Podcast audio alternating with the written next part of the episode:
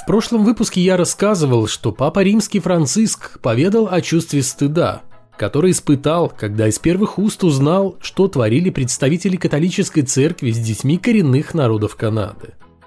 В качестве дополнения к той новости следует сказать, что глава Ватикана еще до своей предполагаемой поездки непосредственно на место происшествия в Канаду попытался максимально замять крупный скандал с участием церкви, способный еще больше расшатать авторитет религиозной организации наравне с педофильскими страстями, пожертвовав тридцать миллионов долларов на нужды индейских и инуитских общин.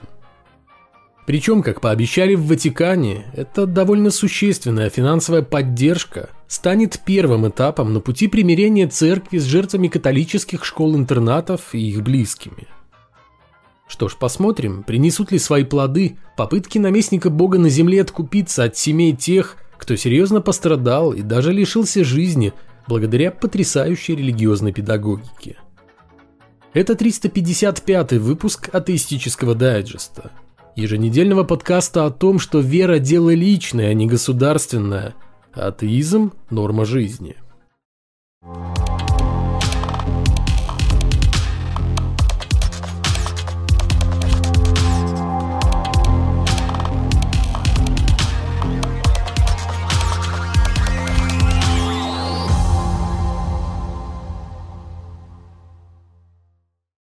Битва за чернокожую паству разворачивается без преувеличения нешуточная. Александрийский патриархат, для которого Африка является канонической территорией, пошел в контрнаступление и усилиями митрополита Харитона нанес Русской Православной Церкви сокрушительный духовный удар в виде одновременно крещенных шестидесяти двух жителей Конго. Самым правильным для эр пэ цэ сейчас было бы, стараясь производить как можно меньше шума, покинуть континент, на который служители культа сунулись в полной убежденности в силе своих миссионеров и денег, которыми собирались подкупать нищих пасторов. Ибо африканские дела Владимира Михайловича, мягко говоря, не веселят, если оценивать их с точки зрения руководства церкви. Триумфальных новостей давно нет. Уже не годятся даже нарисованные цифры пополнения рядов африканского экзархата. А это значит, что духовная спецоперация по гундеизации населения Африки почти провалилась. Или, если быть точным, то проваливается, едва только успев начаться. Тем более, что патриарху Кириллу сейчас совсем не до Африки. И вот почему. десятого апреля Владимир Михайлович заявил, что сейчас как никогда россиянам необходимо сплотиться вокруг действующей власти. Результатом этого сплочения, по мнению Гундяева, станет, цитата, «подлинная солидарность, способность отражать врагов и внешних, и внутренних, и делать так, чтобы в этой жизни было как можно больше добра, правды и любви». Это довольно типичное для патриарха заявление прозвучало в непростых условиях санкций войны, которые, конечно же, серьезно бьют в том числе и по религиозным организациям. Глава церкви сделал свой выбор.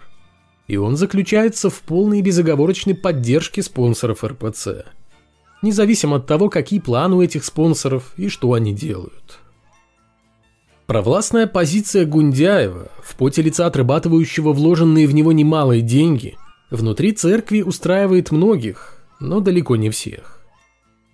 Возмущенные риторикой патриарха более четырехсот священников Украинской Православной Церкви, являющейся, между прочим, филиалом эр пэ цэ, обратились к главам поместных православных церквей. Служители культа призывают устроить церковный суд над Гундяевым в рамках собора предстоятелей древних восточных церквей за его милитаристские проповеди, которые не соответствуют православному учению и должны быть осуждены как ересь, а также за одобрение военной агрессии, которую в России по-христиански скромно именуют военной спецоперацией. Как пишут авторы письма, несмотря на то, что патриарх Кирилл в течение многих лет в своих публичных заявлениях утверждал, что считает православных христиан Украины своей паствой, за которую он несет ответственность, сегодня прямо благословляет физическое уничтожение этой паствы. Один из тех, кто подписал обращение к главам православных церквей, протоиерей Украинской Православной Церкви Андрей Пинчук уточняет, что в истории был прецедент, когда церковный трибунал лишал главу религиозной организации сана. В тысяча шестьсот шестьдесят шестом году такому наказанию подвергся печально известный московский патриарх-реформатор Никон. После вынесения вердикта церковного суда он был разжалован в простые монахи и сослан в монастырь. С учетом того, сколько свиней Владимир Михайлович успел подложить духовным коллегам своей африканской экспансии, думаю, церковный суд возьмется за рассмотрение жалобы на главу эр пэ цэ с удвоенным энтузиазмом и невероятно мотивированным. Дегундяизация православной церкви набирает обороты, как я и предсказывал несколько выпусков назад. Ошибка Гундяева может стать причиной его полной изоляции. А при самом худшем сценарии... Что ж, думаю, не стоит расстраивать дедушку раньше времени. Он ведь наверняка думает, что уже одной ногой находится в Царстве Божьем. Иудеям в США живется очень нелегко. Не так давно представители народа, которому в свое время посчастливилось договориться с самим Создателем и заключить с ним долгосрочное эксклюзивное соглашение о взаимовыгодном сотрудничестве, пожаловались на то, что новый законопроект о переходе на зимнее и летнее время станет серьезным препятствием для их религии. Проблема иудейских ортодоксов заключается в том, что закон устанавливает новые рабочие и учебные графики в зависимости от поры года. Из-за этого иудеи, которые совершают утренние молитвы во славу Создателя строго на рассвете, перестанут успевать на работу, так как рабочее время в зимние месяцы будет начинаться еще до восхода солнца. Соответственно, иудеям либо придется отказываться от ежеутренних бесед с Яхве, либо молиться прямо на рабочем месте, что в свою очередь сопряжено с немалыми трудностями и с большой долей вероятности приведет к потере работы. Надо заметить, что американские работодатели в большинстве своем и так идут на серьезные уступки последователям иудаизма, отпуская их раньше по пятницам для того, чтобы те могли успеть подготовиться к встрече шаббата. Думается, еще и опоздание на работу правоверных иудеев одобрят далеко не все наниматели. Абсолютно не касаясь вопроса о том, насколько полезны или, напротив, бесполезны, или даже вредны переходы на зимнее и летнее время, следует отметить, как простой перевод часовой стрелки способен расшатать устои религии, которая до этого существовала тысячелетиями. Несколькими годами ранее на трудности с исповеданием своей религии жаловались иудеи Санкт-Петербурга. Верной пастве ветхозаветного бога, как оказалось, очень сложно еженедельно праздновать наступление субботы из-за знаменитых питерских белых ночей. Иудеи рассказывали, что им непонятно, в какой момент зажигать праздничные свечи, так как из-за белых ночей неясно, когда закончилась суббота. Согласно Торе, иудеи определяют окончание священного дня по трем первым звездам на небе. Но в условиях белых ночей невозможно понять, когда закончился шаббат, потому что звезды таки есть, они никуда не делись, но иудеи их не видят. Довольно смело выдвигать претензии к самому Богу, не находите? Ведь без его ведома в этом мире ничего не происходит.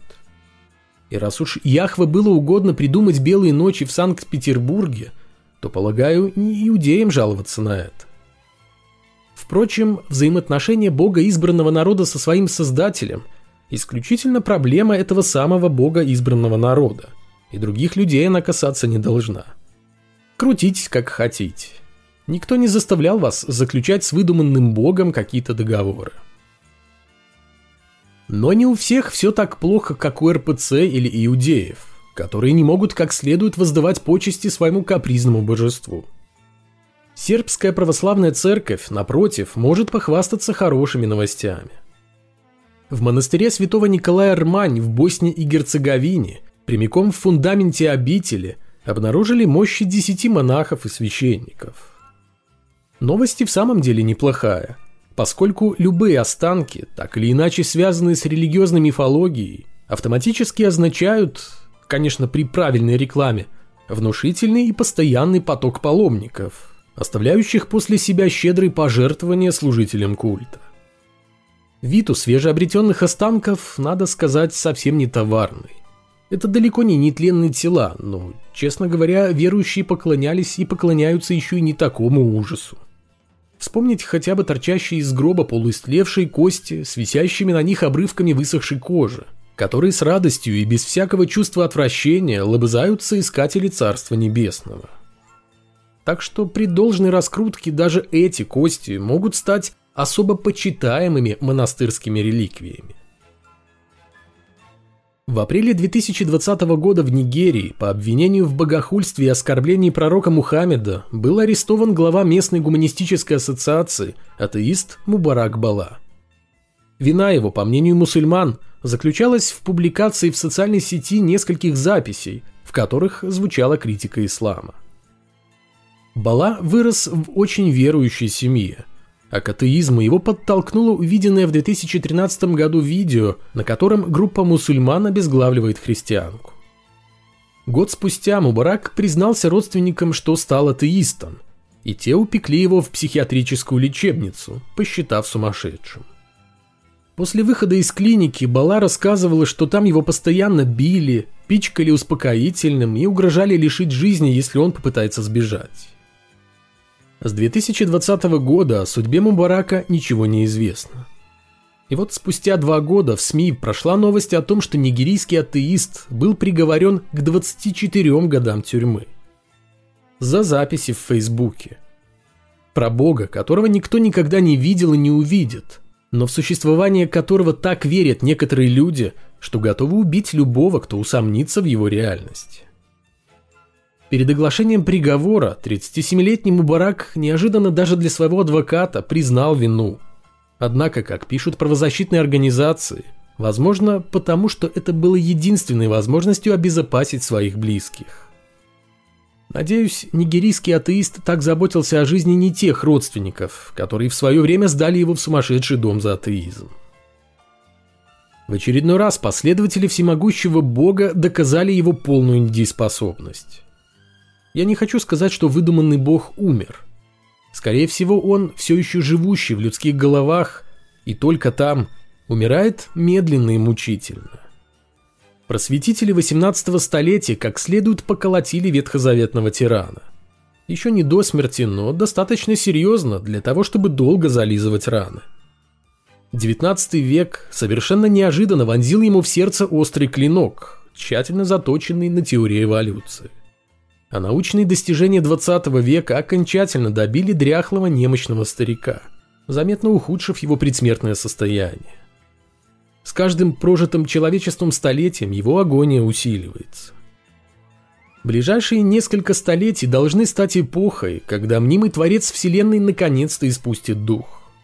Окончательно испарится даже из фантазий самых маргинальных адептов монотеизма, которые все еще надеются на то, что защита чести и достоинства Бога при помощи Уголовного кодекса позволит провести успешные реанимационные мероприятия, и Господь воскреснет, вернув себе силы и став таким же величественным, каким его представляли себе древние иудеи. Фанатики могут сажать и убивать людей за критику религии, за богохульство, за отрицание Бога, однако последнее от этого ни живее, ни реальнее не станет. Бог совершенно точно умрет. Это лишь вопрос времени.